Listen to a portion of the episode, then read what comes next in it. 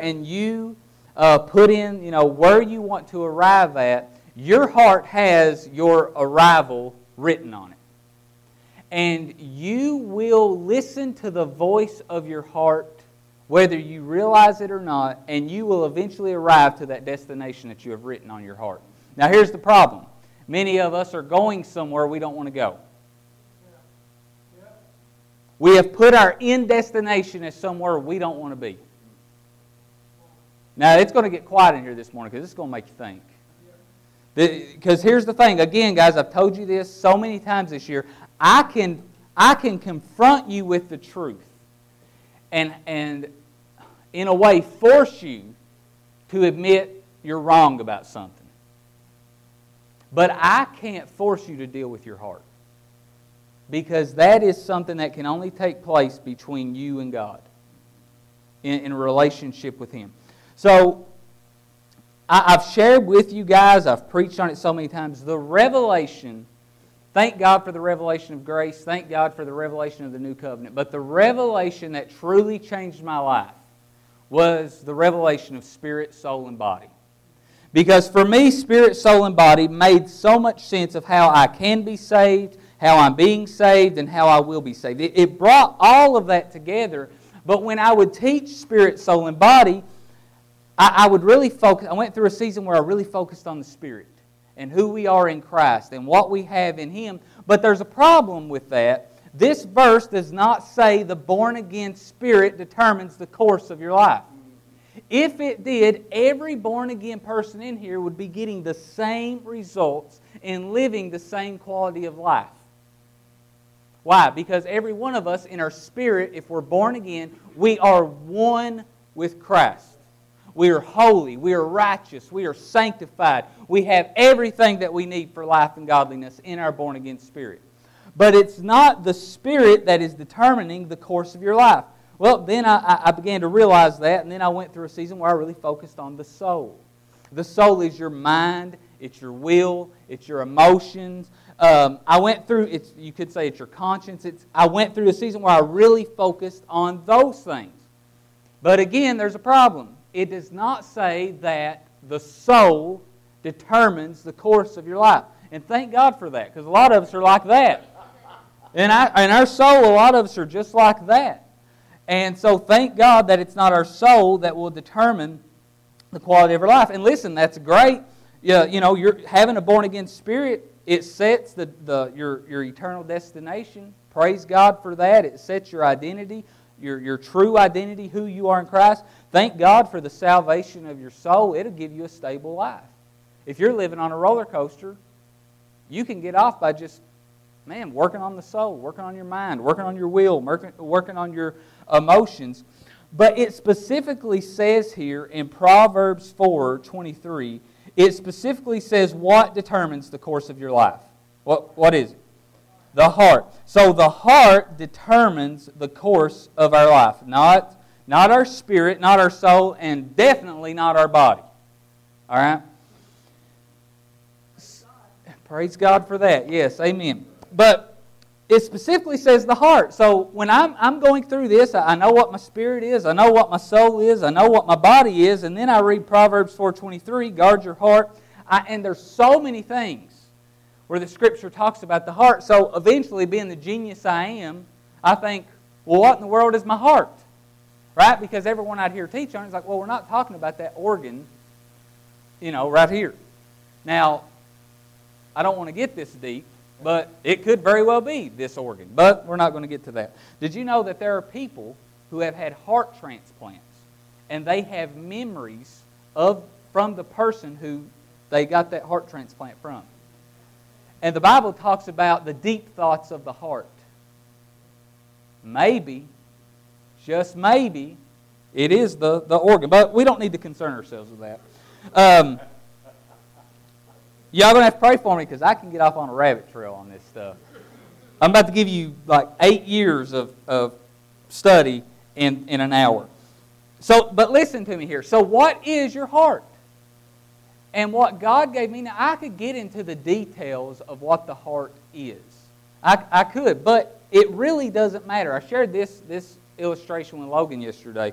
When I began to drive as a teenager, my grandfather did not take me outside, pop the hood, and say, All right, now before I let you drive this thing, you've got to know what each one of these do.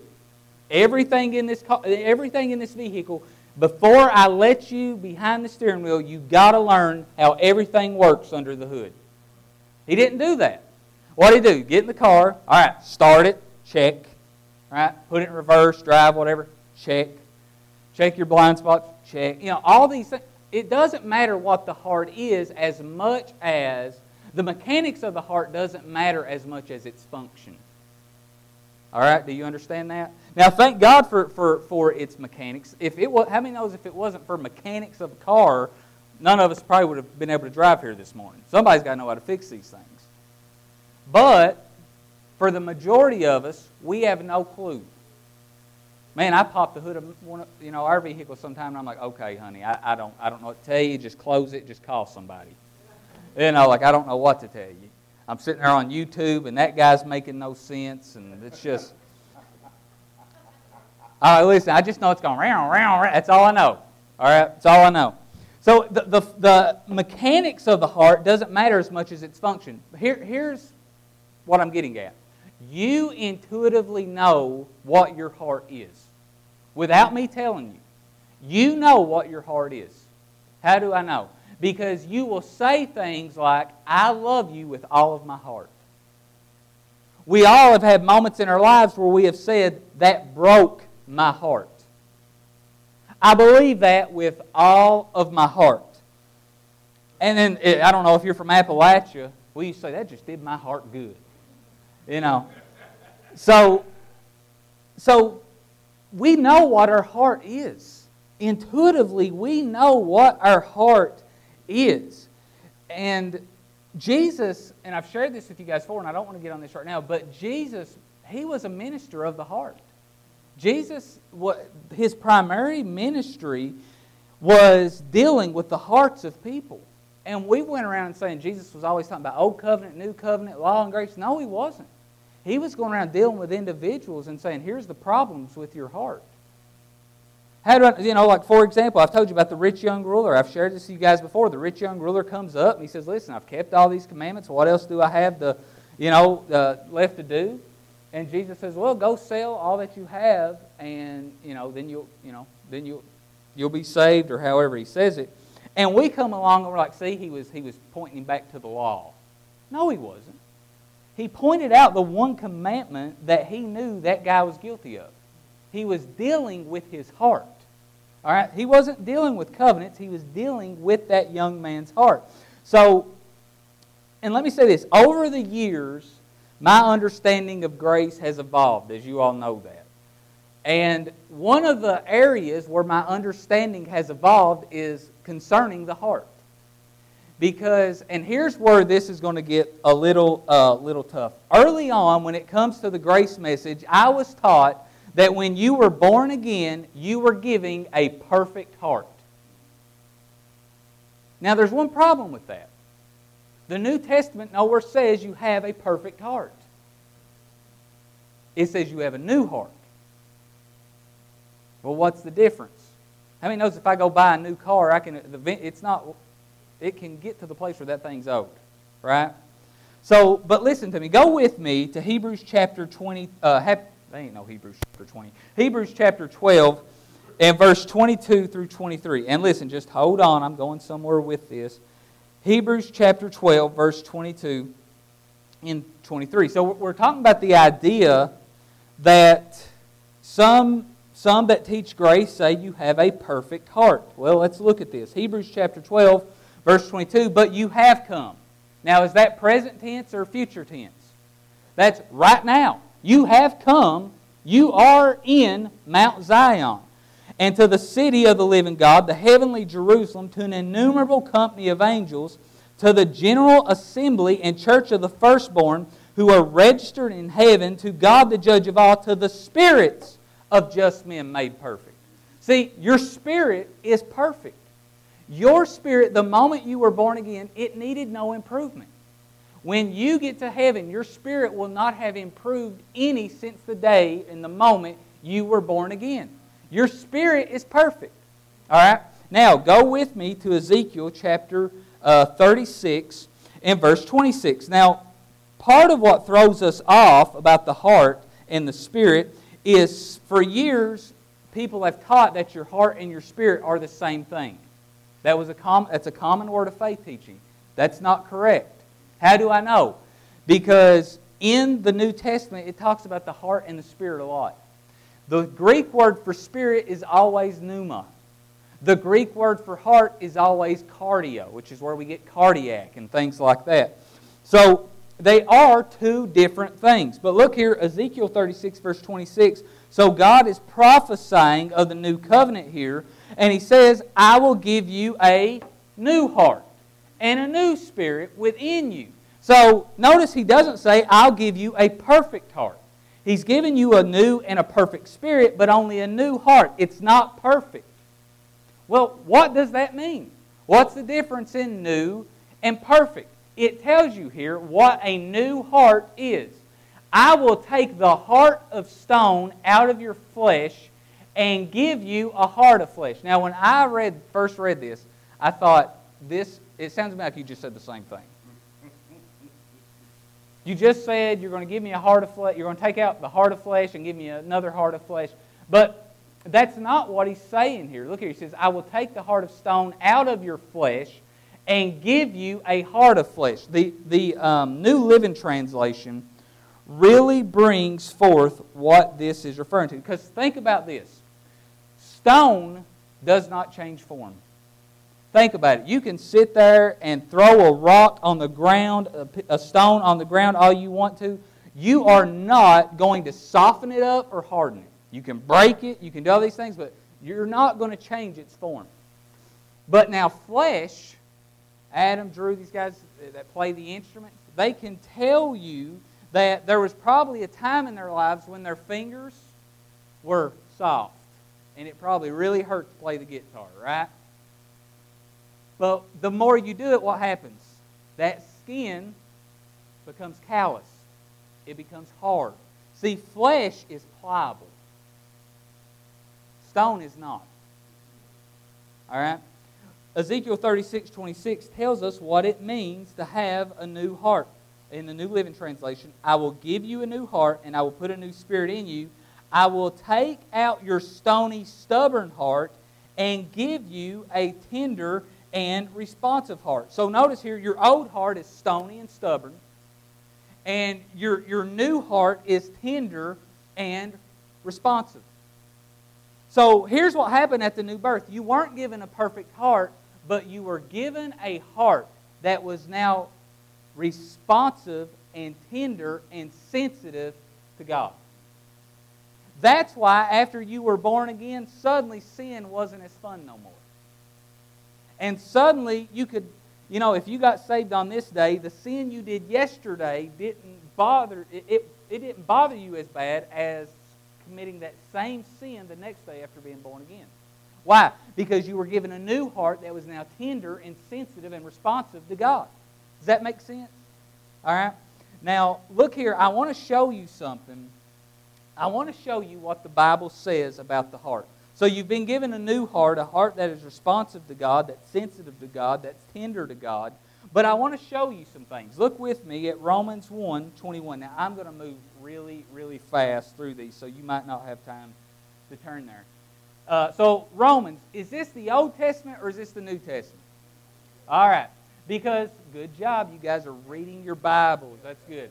Because although they knew God, they did not glorify Him as God, nor were thankful, but became futile in their thoughts, and their foolish ideas uh, foolish hearts, excuse me, were darkened. So look here. How does it describe the heart? It described the heart as being um, as being darkened. I think that's the King James version. The King James version says they became darkened in their hearts.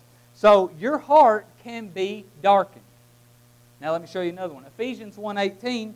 Paul prays. He says that the eyes of your heart, in the English Standard Version, would be enlightened.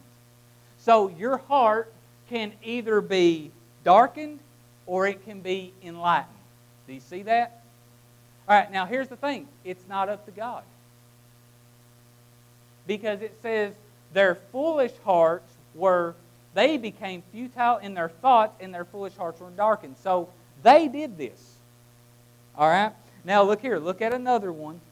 John chapter 14, verse 1, Jesus says, Let not your heart be what? Troubled. So your heart can be troubled.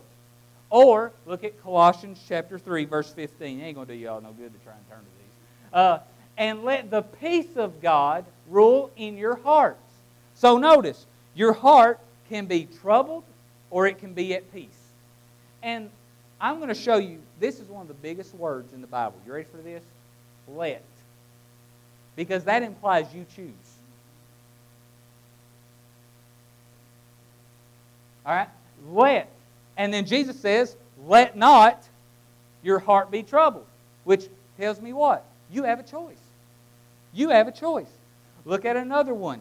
Romans, you don't have to, to turn there. Romans chapter 10, verse 9 and 10, it says, For with the heart man does what? Believes unto righteousness. All right? So your heart can do what? Your heart can believe. But now look at Hebrews chapter 3 and verse 12. Beware, brethren, lest there. Now, look, who's this to? What's that second word? Brethren. Unbelievers aren't the brethren. So beware, brethren, lest there be in any of you, any of who? The brethren, an evil heart. Right there, that's that was that's hard for us to get through our great brains, right? An evil heart of what? Of unbelief. And what happens if you do that? You'll depart from the living God. So here's what I'm getting at. There's a lot I can say there, but I'm not going to get on it. Your heart, according to Romans 10, can believe or according to Hebrews 3, your heart can be in unbelief. Beware lest there be any. Guess what? You choose. All right? You choose. Another one, Proverbs chapter 13, verse 12 says, Hope deferred makes the heart what? Sick. So your heart can be what? Sick. All right? Look at Psalm 147 and verse 3. He heals the brokenhearted. So your heart can be sick or it can be healed. All right, one more. I know I'm going fast. One more. This now this is the one. This is the reason. Right here's the reason I took up the offering first. All right, Acts chapter five, and we're going to begin with verse one. Now there's a lot I could say about Ananias and Sapphira, but what I'm actually going to do this morning, and I've taught you guys what I believe about this, but I believe that we should be honest.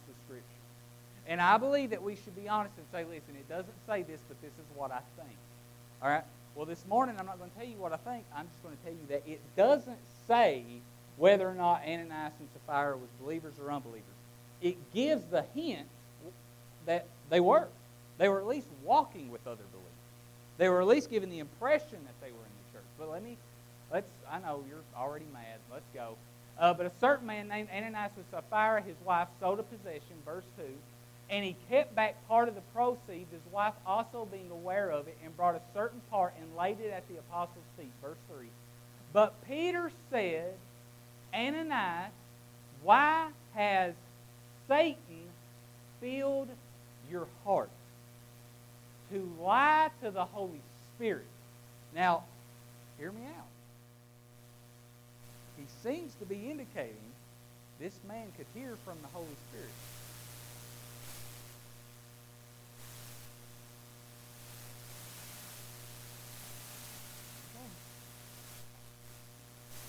But even though he could hear from the Holy Spirit, which would seem to indicate a born again spirit,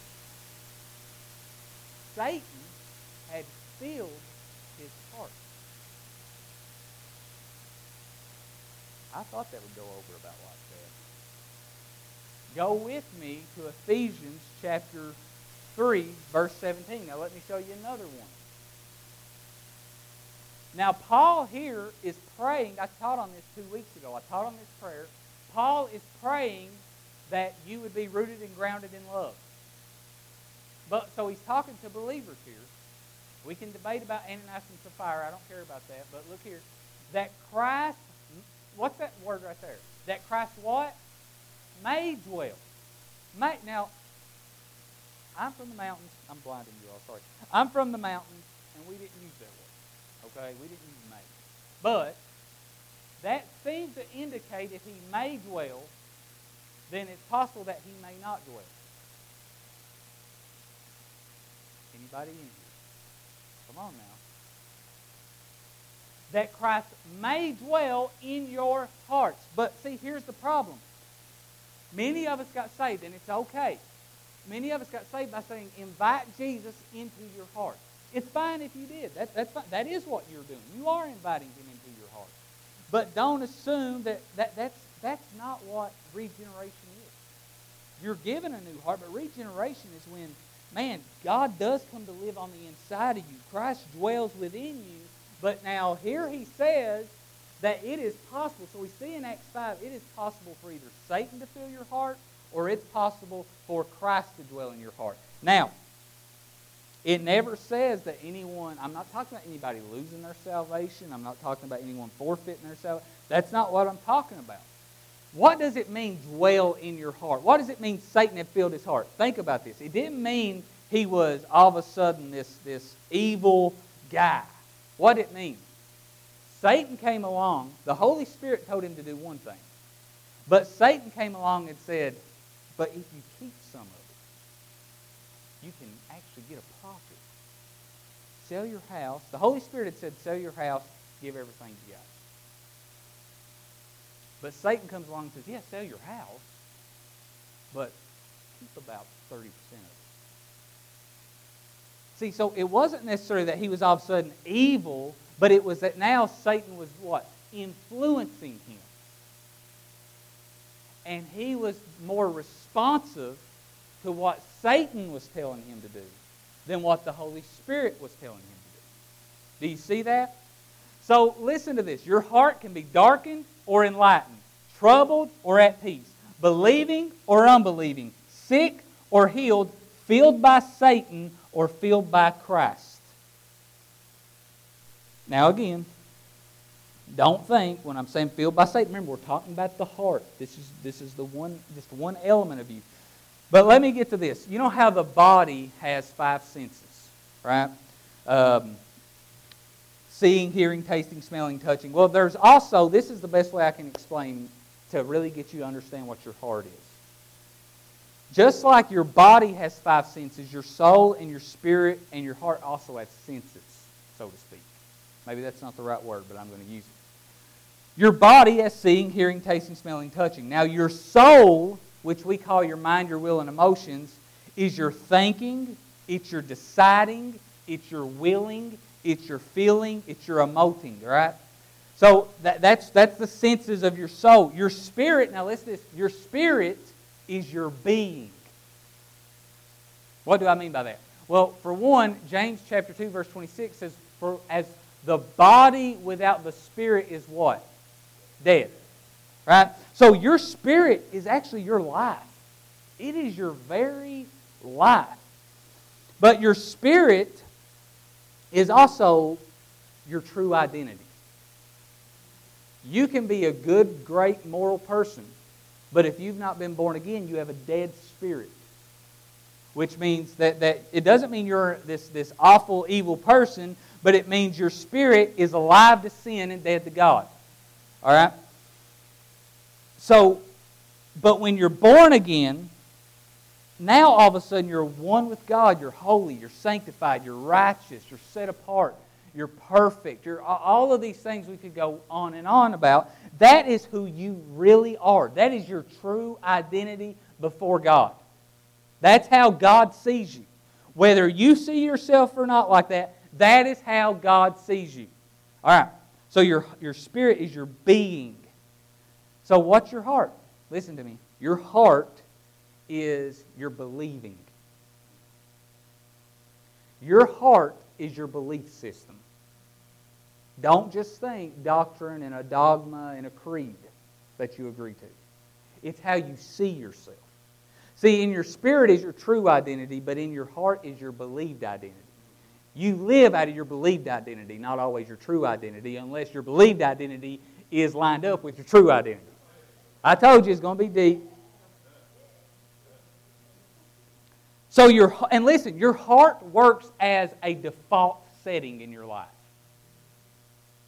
You how do I you want you want me to take Jesus comes along and Jesus says, For out of the abundance of the heart the mouth speaks. So Jesus said, Listen, you you it doesn't matter what you claim to believe. When trouble comes and you begin to speak, that's your heart speaking. Many of us know that far too well. By the stripes of Jesus, I am healed. And then some of us men, I'm just going to pick on us, we get the code. My wife will attest to this. I'm like, I'm dying. This is it, honey. I'm dying. She knows. But, but listen to me. Your heart is your default setting. If you want to know what's in your heart, how do you respond to pressure? How do you respond to trouble? How do you respond to trials? When people call you things, do you believe them? Or does something rise up in your heart and say, That's not who I am? Your default setting is your heart. It doesn't matter. I, have, you know what I have learned? Because remember, Jesus said, Out of the abundance of the heart, the mouth speaks. This is what I've learned. If when people come up to me and they share their troubles with me, and now y'all are going to be so conscious of this when you share with me, so it's kind of a, it's probably a good thing I'm sharing this. But um, this is what I found people do. I, I've learned this. If I will just listen, if I will let people talk long enough, and if I will just listen, I will hear what's in their heart. We, we were at a conference years ago, and I was hearing a minister, and there was nothing he was saying that was wrong. But the Spirit of God spoke up to me and said, You can hear deception before you actually hear deception. What, what, what do you mean by that? If you'll let somebody talk long enough, you'll begin to hear the deception in their heart. And it'll come long before they're finally teaching and preaching deceiving things. See, just, so just, man, I'm, I'm getting, I'm going, uh, hold on, I'm going to slow down. Slow down, Grant, slow down. All right? So here's the thing the condition of your heart will determine, according to Proverbs 23, it will determine how much of the will of God you experience in your life. Do you realize the will of God does not come to pass automatically?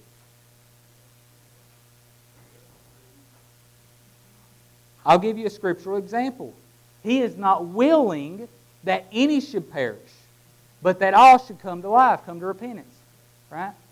But we know all through Scripture, and we'd have to deny an abundance of Scripture to believe that all will be saved. The Scripture is clear. There are people who reject Him now, and one day they'll reject Him to His face. Now, I know it says every knee will bow, but I'm telling you, there's people who will reject Him to His face.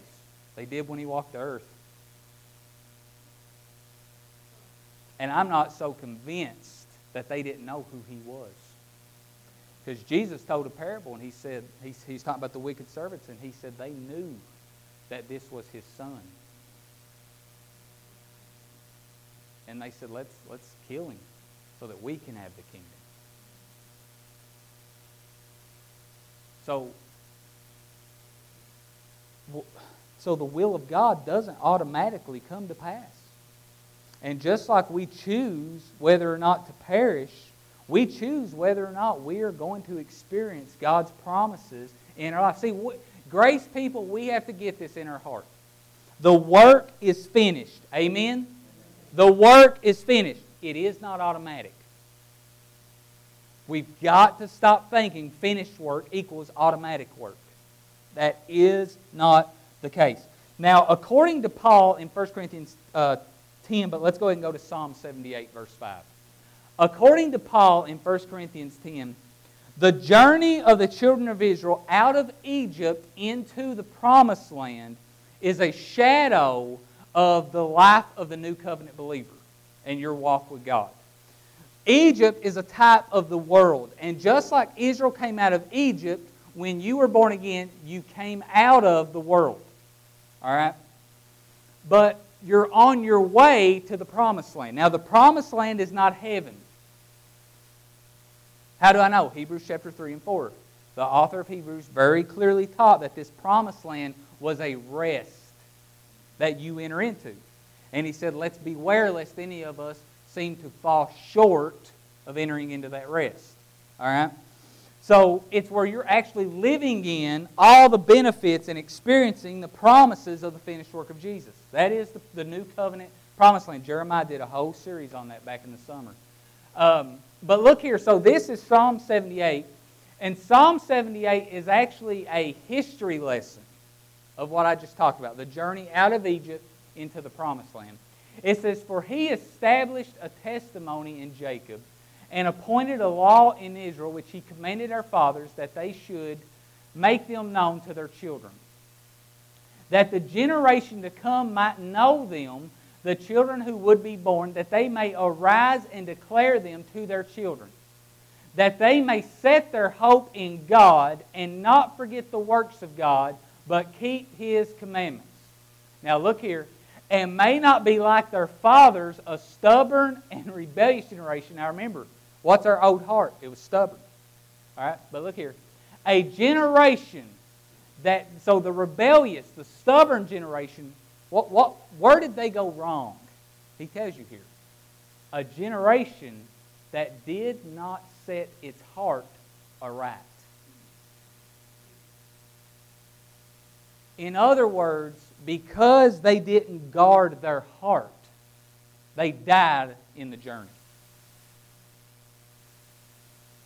God said, I've already given you the land.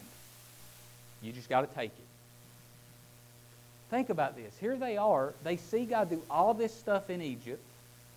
And then just a few days later, the moment their belly growls, what'd you do? Bring us out here to die?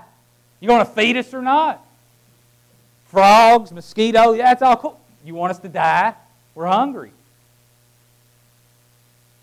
What was the problem? See, we keep thinking, with our charismatic contradictions, we keep thinking that if we'll just show people miracles, if we'll just show them signs, if we'll just show them wonders, if we'll just show them healings, then they'll see. Then they'll believe. Then they'll know, not if they don't set their heart aright. Can I tell you something? My personal experience, I've seen some awesome miracles and then I found myself weeks later like, did I really see that? Maybe they just told me what I wanted to hear. And I've seen people get up out of wheelchairs who were told you have days to live. I seen that in Colorado. I had a lady that had cancer of the spine. Doctors sent her home. And she came to a service and she took off running. Like I seen her, she was healed. She hadn't walked in years. And then I found myself, because I was dealing with a lot of grief at the time, like, did I really see that? Maybe she just faked it. How do you fake getting up out of a wheelchair? Right? So, so listen to me. Here, here's what I'm getting at. If your heart isn't right, miracles, signs, wonders, healings, all these things will not, it's like a band aid. That's not the healing. That is not the antidote to unbelief. Let's quit thinking that. Is it a testimony to the goodness of God? Absolutely. Am I saying we shouldn't, uh, you know, pursue those? No, I'm not saying that. But I'm just saying the issue ultimately is the heart. And you will always come back to your default setting. This is why. Did you know there is studies that suggest that people experience their most trials, tribulation, and especially sickness at the time of their greatest opportunities? Do you know why? It's your heart. See, because, and I've been here. My wife, I've told my wife this. There was a season in my life I had some awesome opportunity. Things were lining up. But I sabotaged it all. Do you know how? Because in my heart I still seem I'm just that little boy from the mountains. Come on now.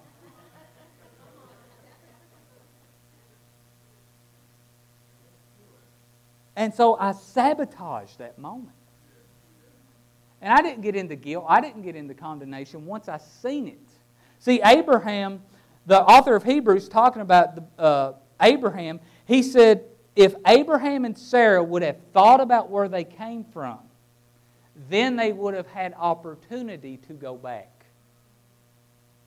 Now, again, I'm not a genius, but that seems to indicate to me that the reason they never had opportunity to go back was because they didn't go back there in their heart. They didn't look back. So they set their heart all right. Now, this is why early on, so remember, when the, the moment you get born again, this is why those days and weeks and months afterwards, you are so sensitive to God. But how many of us experienced or have known someone, they, they get it, they get on fire for God, but then months down the road, suddenly they're right back to doing what they were doing. Now, religion would come along and say, well, it's because they didn't get saved. They just faked it till they made it, right? And they didn't make it. So, that's not it. It's that God gave them this new heart, but they went back to the same surroundings.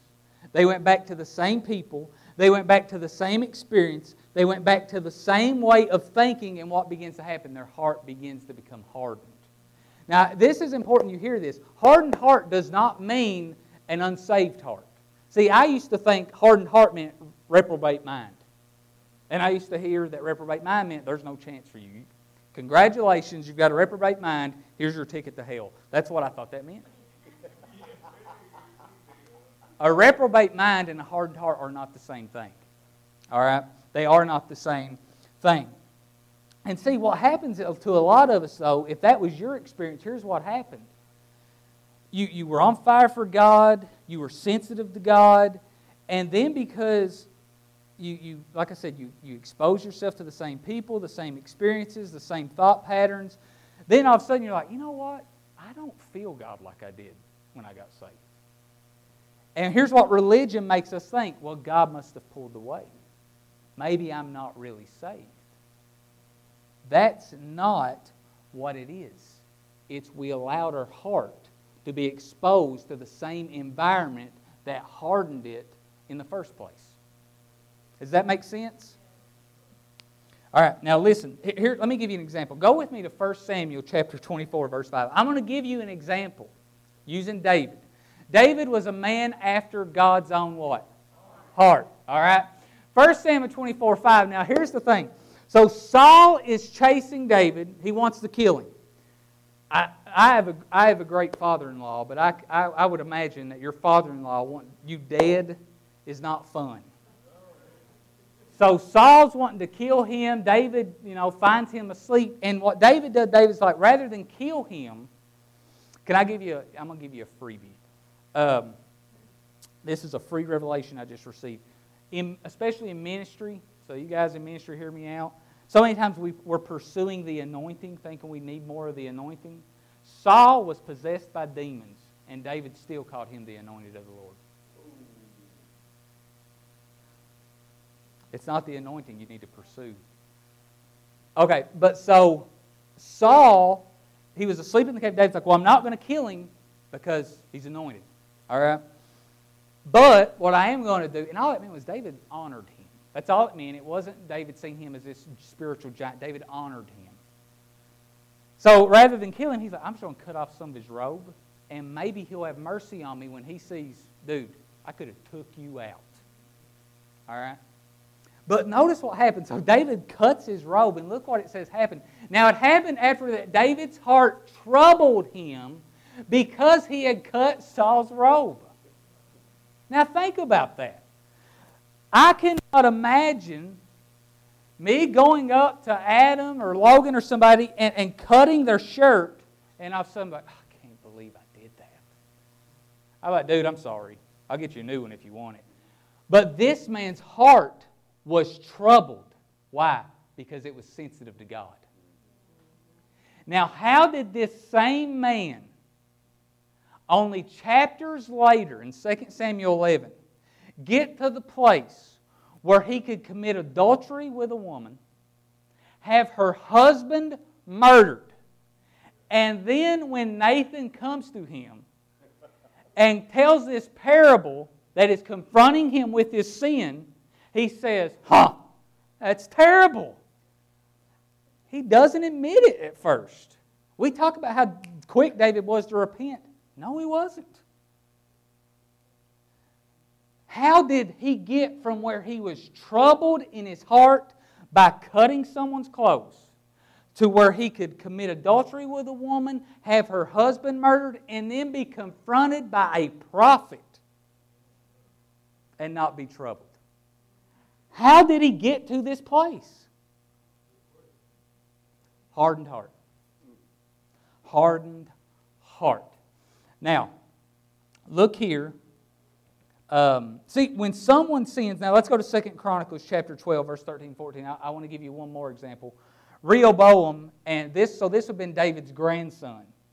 Thus, King Rehoboam strengthened himself in Jerusalem and reigned. Now, Rehoboam was 41 years old when he became king, and he reigned 17 years in Jerusalem, the city which the Lord had chosen out of all the tribes of Israel to put his name there. His mother's name was Naamah and Ammonitess. And then did I get verse 14? And he did evil. Now, why did he do evil? Because he did not prepare his heart to seek the Lord. Listen, this is why I honor Brian and the worship team and, and, and these other guys. I, I honor because part of the, the, the duty of worship is to pre- prepare people's hearts to receive the word. Okay? And, and, but notice here, the reason he did evil was because he did not prepare his heart to seek the Lord. When someone sins, it doesn't mean they're not saved. Now, I know we're dealing with an old covenant illustration here, but it doesn't mean they're not saved. It just means they're dealing with a hardened heart. There's a heart issue. Why? How do I know? Because Jesus would go on, and Jesus would say in uh, Mark chapter 7, uh, verse uh, 21 through 23, he lists all these things, all these sins, for from within, out of the where? Heart of men proceed evil thoughts, adulteries, fornication. Notice, they don't come from Satan. Satan didn't make you do it. He said you had a heart that was set on it, and from that heart proceed evil thoughts, adulteries, fornication, murders, and he goes on and, and lists more. So when someone sins, it's not that they're not born again, it's that they've allowed their heart to become corrupted, to become hardened, and now they're experiencing that corruption in their life. All right? Mark chapter 3, verses 1 through 5. I want to I want to show you something here. And he entered the synagogue again, and a man was there who had a withered hand. Now, let me show you how serious this is. Verse 2 So they watched him closely whether he would heal him on the Sabbath, so that they might accuse him. Verse 3 And he said to the man who had the withered hand, Step forward. Verse 4 Then he said to them, Is it lawful on the Sabbath to do good or to do evil, to save life or to kill? But they kept silent. Verse 5 And when he had looked around at them with what? Okay, I'll skip that one. Being grieved, what was he grieved by? The hardness of their hearts. This is how serious. Now, don't listen. Why would he be grieved by the hardness of their hearts? He was trying to minister to their hearts. Think about it. Here he was, he's about to heal this man. And they're not receptive to it because their heart's hardened. Two things that I read in this verse that upset the Lord. One, hardened heart. Two, no response. And you know why they had no response? Because they hardened heart. Because a soft heart, a pliable heart, is responsive to God.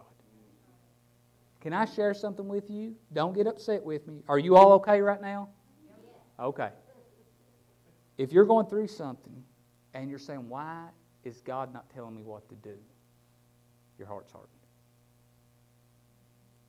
Because God is always communicating and telling you what to do.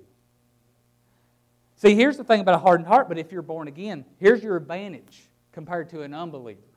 If you're born again, you have that the Spirit of God living on the inside of you, and it is continuously communicating, trying to send messages to your heart, telling you what to do, where to go, you know, all, all these things, trying to lead you in the path of righteousness.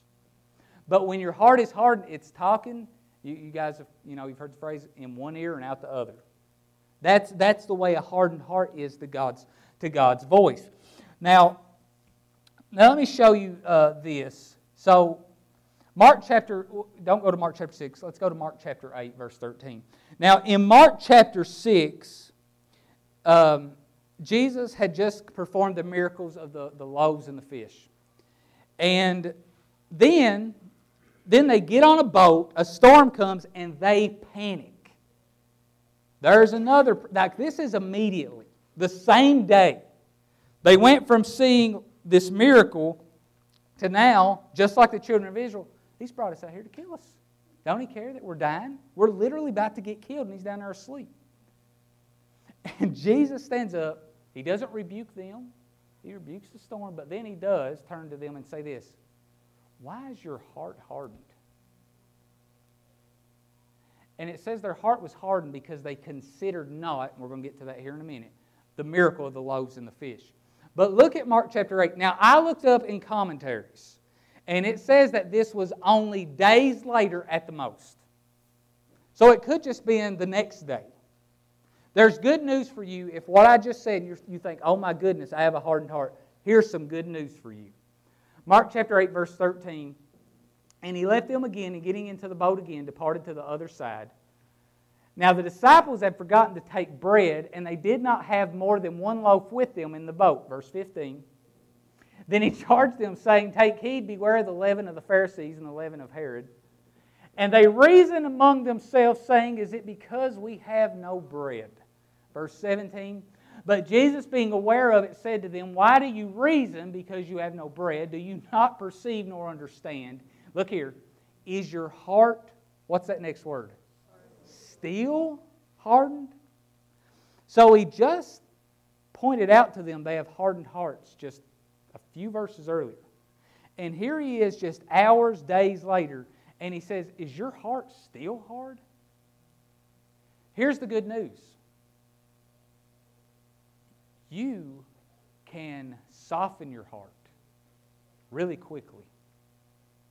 How do I know? Because it would have been wrong of him to, to ask them this question if it had not been possible for them, unregenerated, to not soften their heart that quick. Do you see that? Nobody sees that? Come on, guys. I know. I, and listen, I'm not, I'm not bothered by lack of response or anything because, listen, this is a message that causes you to deal with your stuff. And can I tell you something? In pastoring and counseling people, we rarely want to deal with our stuff. It's why we blame everyone else. Okay? Look here. Look here at Mark chapter 4, verse 10. Here's what I want to get to. All right. So we've talked about all this. Well, okay. How do we influence our heart? That's, that's the important thing. It's not important for me to be like, hey, you might have a hardened heart. What's important is for me to be like, good news. You can influence your heart. It's like I said, it's not important for you know what's under the hood. As important as is, listen, if you're passing me on the road, I don't care if you know what an engine is. I just care if you know how to drive that thing. So, with your heart, it's not as important to me whether or not you, you know the inner workings of the heart. What's important to me is you learn how to influence your heart, how to ride upon it. Mark 4, verse 10. But when he was alone, those around him with the twelve asked him about the parable. Verse 11. And he said to them, To you it has been given to know the mystery of the kingdom of God. Can I tell you something, what I believe? It doesn't say mysteries, it says mystery. Can I tell you what I believe the mystery of the kingdom is? It's your heart. Because Jesus went about preaching the kingdom of God. He went about, he went about ministering to people's hearts. They come to Jesus and they say, Tell us when the kingdom of God's going to come. How will we know? He said, The kingdom of God doesn't come with outward observation, it's within you, it's in your heart. Okay? And he said to them, So to you has been given to know the mystery of the kingdom of God, but to those who are outside, all things come in parables. Verse 12. So that seeing they may see and not perceive, and hearing they may hear and not understand, lest they should turn and their sins be forgiven them. Verse 13. And he said to them, Do you not understand this parable? How then will you understand all the parables? Listen to me. The most important verse is in the Gospels is not John 3:16. The most important verse in the Gospels is Mark 4:13. Why? Because if you do not understand the parable of the sower, the Gospels are a mystery to you. And we go to this stupid stuff like I've taught in the past. Well, Jesus went, went around preaching the law, he went around preaching the old covenant. There's only one problem with that. Jesus said the law was preached until John. So Jesus didn't minister the law or the old covenant, he ministered the kingdom. He ministered to the hearts of people. And, the, and if you struggle to see that, the reason is you don't understand the parable of the sower. You know what the parable of the sower is? It's the parable of the heart. Okay? Are y'all okay? Is this too, am I being too Loganish for you this morning?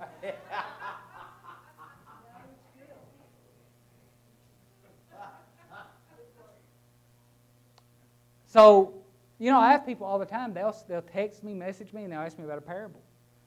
And you know what I always do? I answer them by saying, go study the parable of the sower and then come back to me and ask me if you have those same questions. Usually, I don't think I've ever had one person come back to me and say, okay, yeah, I figured that out. Now I can't figure this one out. Once, it's like, it's like the decoder, right? You get it. It's just like it, everything comes alive to you. Verse 14. The sower sows the what? The word. All right? So the seed is the word of God. Verse 15. And these are the ones by the wayside where the word is sown. Now, uh, let's keep reading here. When they hear, Satan comes immediately and takes away the word that's sown in their heart. Sounds a lot like Ananias and Sapphira to me. And notice where the word is taken out of. Not their born again spirit, it's taken out of their hearts. All right, verse. So let, let me say this. So your heart is like soil, and the word of God is seed. Your heart, you want me to tell you what this heart was created for? This. Not just words on a page, but this, and what do I mean by that? That your heart was created for this. Your heart was created for this to be its reality, for this to be its truth, for this to be the seed that is planted in it. But here's the problem most of us, what's in our hearts is not the Word of God for most of us.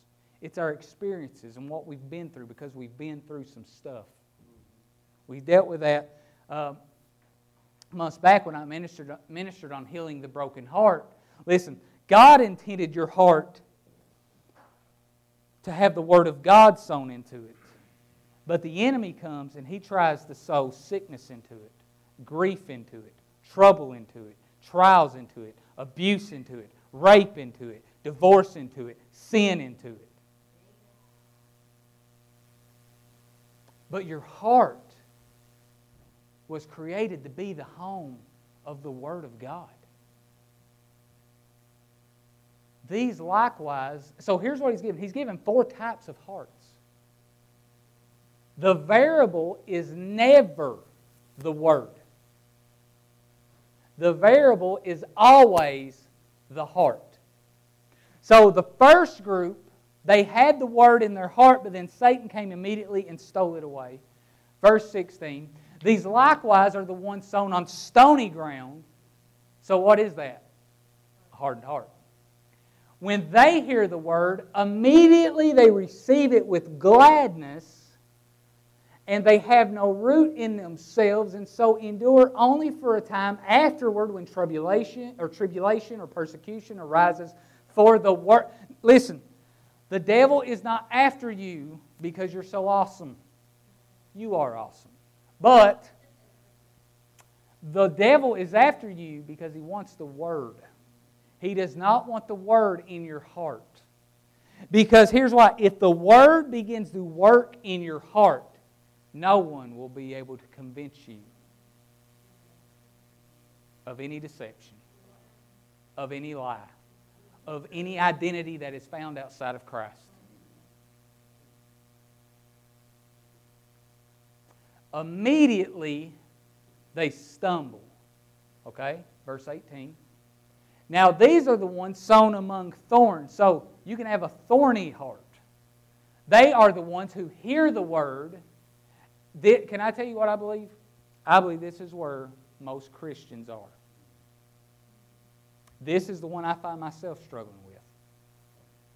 So they hear the word, they know it's the truth, but the cares of this world, the deceitfulness of riches, and the desires for other things entering in choke the word. Your heart only has so much room in it. Your heart cannot, you can't just fill it with the word and then just, well, here's a little fear. Come on now. Listen, in the Hebrew language, I've told you guys this. In the Hebrew language, a heart and a home are the same thing. You only have, I don't know about you all, maybe you all have humongous houses, but there's only so much room in my house. There's only so much room in your heart. All right? It enters in, it chokes the word, and it becomes unfruitful. Verse 20. And these, but these are the ones sown on good ground, those who hear the word, accept it, and bears fruit, some 30 fold, some 60, and some 100 fold. So God wants you bearing fruit in your life. We, we know that. We believe that. But now, he go on, let's go to Mark chapter 4 and verse 23. And I want to read this out of the Amplified um, it says, If anyone has ears to hear, let him hear, or let him be listening, and let him perceive and comprehend. Verse 24. Now, here is how you get things in your heart. And he said to them, Be careful what you are hearing. Now, that's from the outside and that's from the inside. Be careful to the voice you are listening to. Ananias listened to the wrong voice and it killed him. Because you know something interesting, again, talking about what's there, what's not there. It doesn't say God killed him.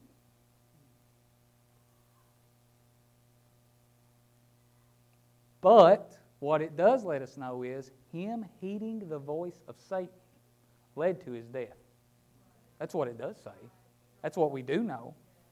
So you need to be careful what you are hearing. Listen, have you noticed that drama attracts drama? Fear attracts fear. Depression attracts depression. Anxiety attracts anxiety. Have you noticed? We, here, we are created in a way that we want someone we can relate to. So a lot of times your heart will. It, help me not get into things get. Your heart is continually sending out signals. And if you want to go deeper in this, check out quantum physics, and it'll let you know that. But your heart is continually sending out signals, and you will find yourself drawing people to you who you believe are like you. This is why people, you know, in churches, like, for example, if you consider yourself a faith person, a grace person, man, you will draw yourself to them. And if you see something in the Word that contradicts them, a lot of times we will just, we'll just close our eyes. Why? Because we're afraid if we begin believing that and we let them know that suddenly they won't accept us because we want to fit in. So here's what I'm getting at.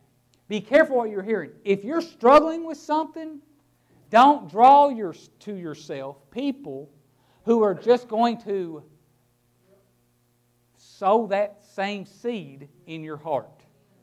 If you struggle with fear, don't surround yourself with people who are continually going to point out things for you to fear. Listen to things that call you up and call you into the abundant life that Jesus died for you to experience.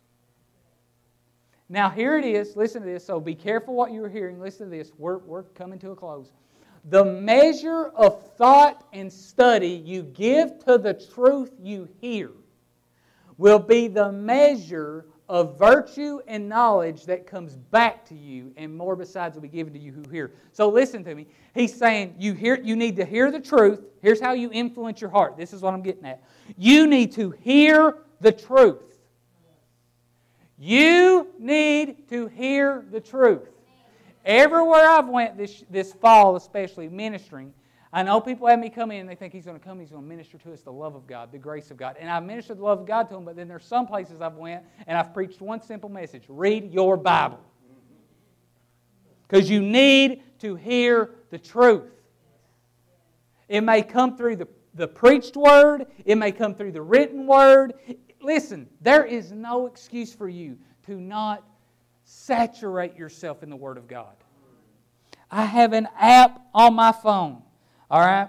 And I, will plug it, Dwell app. You do have to pay for it, but listen, it's an audio Bible. You can change the voice that's talking. You can put background music on. You can change how fast they're talking, how slow they're speaking. There's, I've had people come to me like, well, I would read the Bible, but I can't read. Can you hear? Like, I mean, we're, we're, those days are gone. Those days are gone. There's no reason for you to not saturate yourself in the Word. Don't begin your day, don't end your day without getting something from the Word painted in your heart. And listen, it might not always be a Bible verse, it might, but it's always the source of it might always be the Bible verse. But only, more than anything, you need to get planted in your heart on these Thursday nights. We're talking about faith righteousness. You need to get I am the righteousness of God in Christ painted on your heart. You need to get that by His stripes I was healed painted on your heart. You need to get that I am a son, not an orphan, painted on your heart that I am protected and cherished, painted on your heart. So you need to hear the truth. And here's the thing, guys there's no shortcut to this, and this is the one we tend to skip. He says the only way you get something in your heart is you got to think about it and you got to ponder it. There is no shortcut. And most of us think if like, listen, this is what you guys, I know you came out of, and a lot of teaching I was influenced by. I had to change my mind about this. There's this idea out there if you'll just listen to preaching and preaching and preaching and preaching and preaching, get the CDs, get the MP3s, if you'll just listen, listen, listen, listen, that's, it'll just start to work.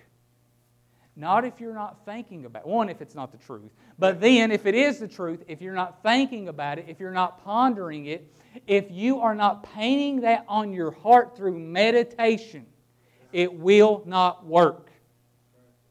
It won't. And listen to me, listen to me about uh, meditation. I've said this, I shared this with you guys last time. God isn't as opposed to feelings as we are. Did you know, okay, something many of us in here, especially if you dealt with abuse or trauma in your past, that event is written on your heart. And what happened was you had an event that took place and the emotions and the feelings were so strong in that moment that it wrote a lie upon your heart. And you think about it and you ponder it and you meditate on it whether you realize it or not. So here's what I'm getting at. Don't think just quoting a verse over and over in your mind is meditation. It's the beginning of meditation.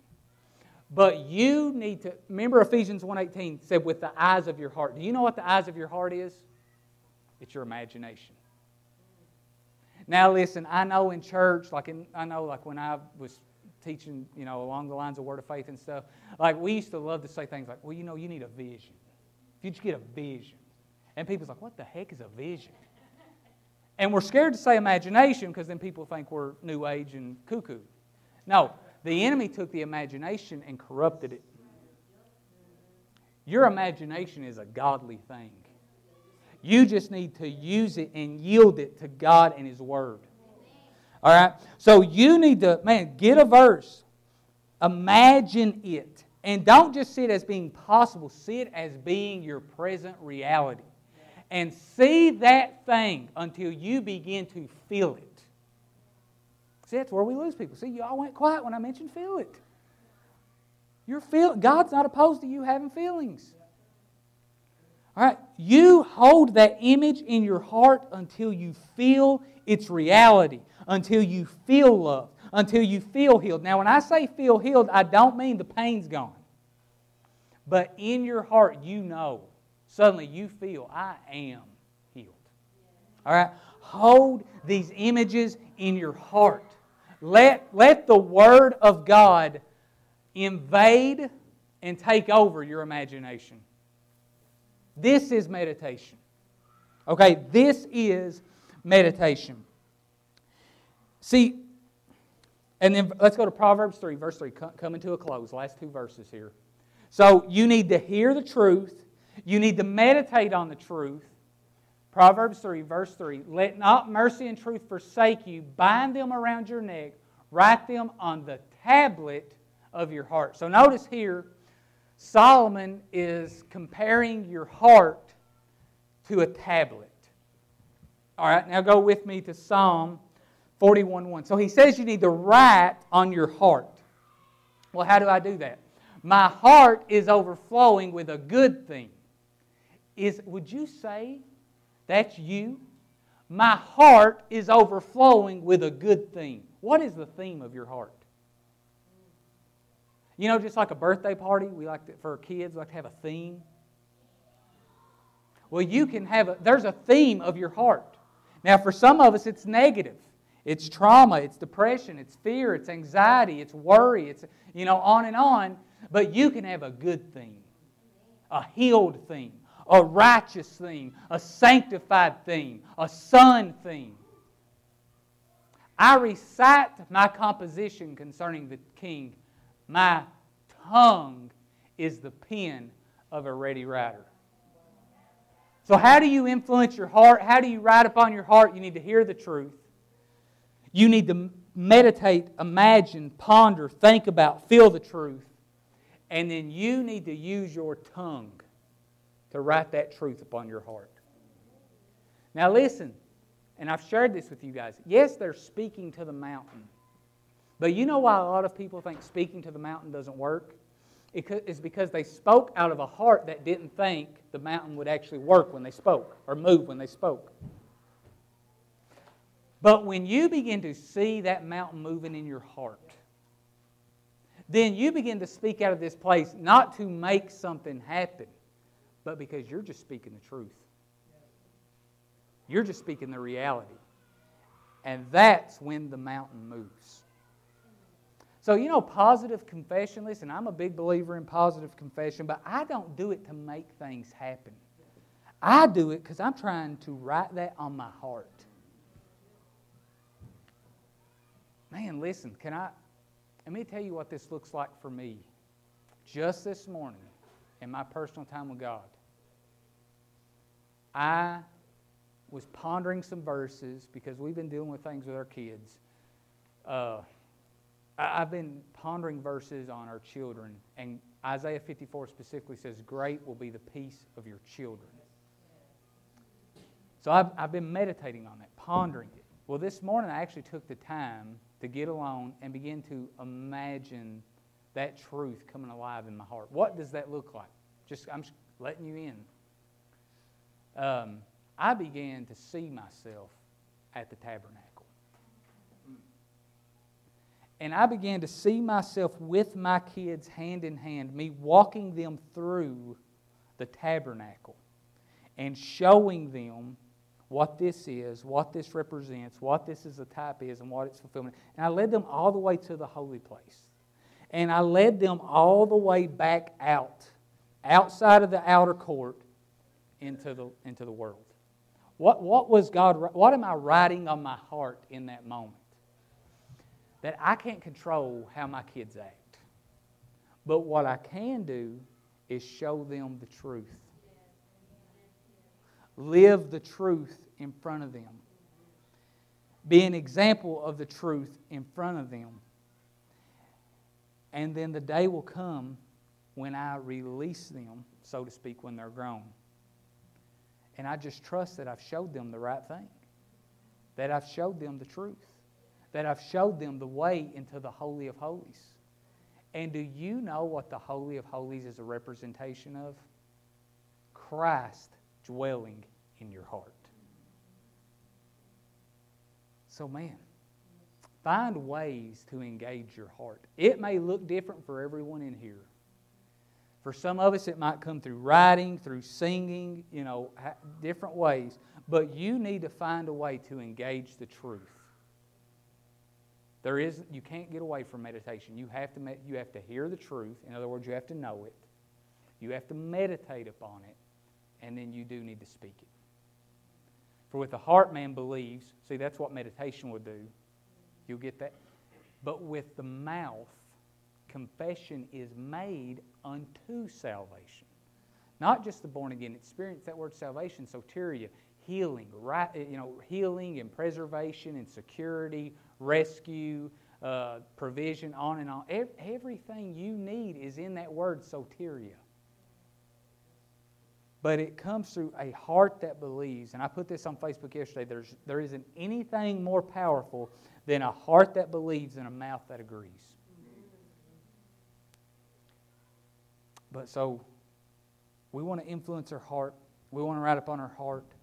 So listen, if the stuff I shared early on in this message, you thought, man, that makes me feel bad. That makes maybe I do have a hardened heart. Listen, can I tell you, Grant Fraley has pa- has pastored you and ministered to you, standing up behind this pulpit, knowing I've got a hardened heart right now. Now I'm not talking about this morning. I'm saying there's been times in the past. I know I'm standing up here with a hardened heart. I know it. Why? Because I know God. I've had a relationship with Him. I've had fellowship with Him. I know Him like I know my wife. So listen, why, why am I sharing that? Not, I'm just saying there's no condemnation, there's no guilt.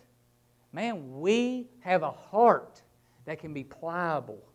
See, because just like I shared earlier about the skin, a heart of flesh, if you're just like just like these guys like Brian and them who have calloused fingers from playing the guitar, if Brian was to suddenly say, you know what, I'm not going to play the guitar no more, what would happen to those calluses?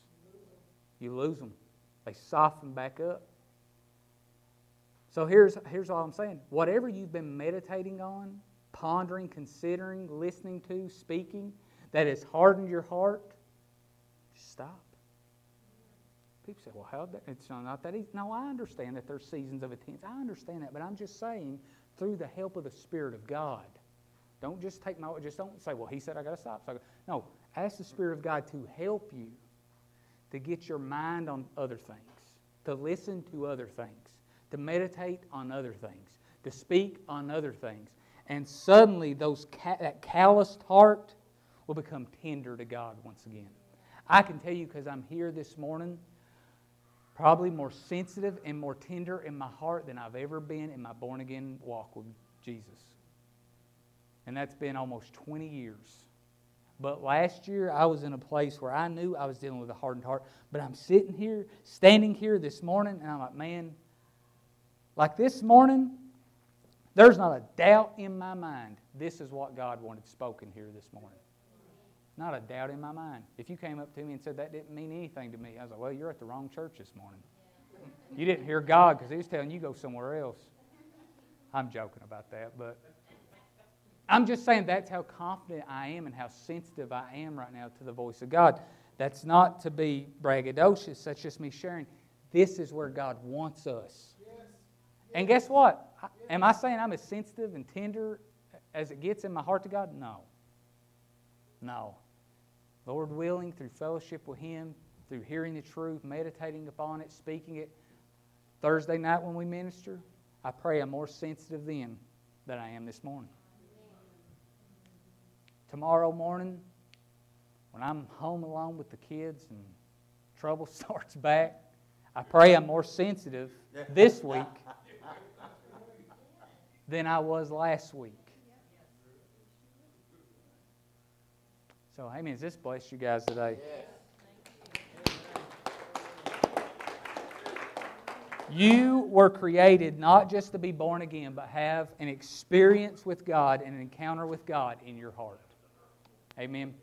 So, all right, Father, we just thank you for this opportunity that we've had to be here. Lord, I thank you for the truth. I thank you for who we are in Christ.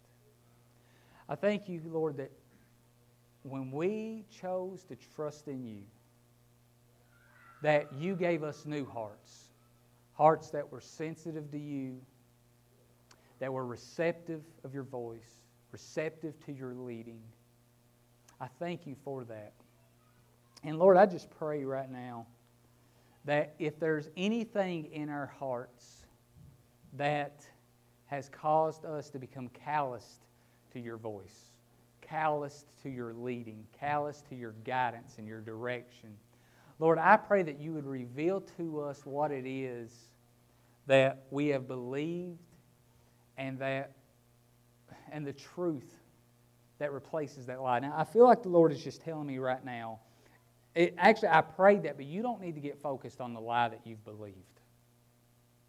You just need to hear the truth. What I've often found is that I don't realize the lie I believed until I've already been delivered from it. And then I look back and think, oh, I was believing this lie at that time. So don't get hung up on, well, what lie am I believing? That's not the, no, that, get centered upon and focused upon what is the truth that I need to believe in my heart.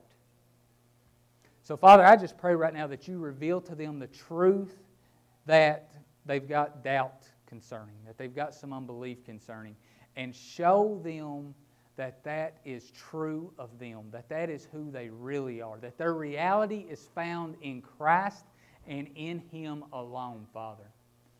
Lord, I just pray. I just pray that you lead us and guide us, direct us, give us dreams, give us visions, give us imaginations that will soften our heart.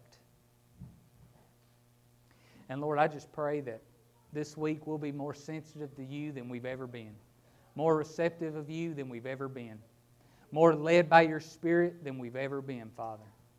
That's my desire for each individual in here and for Grace Point Church as a whole.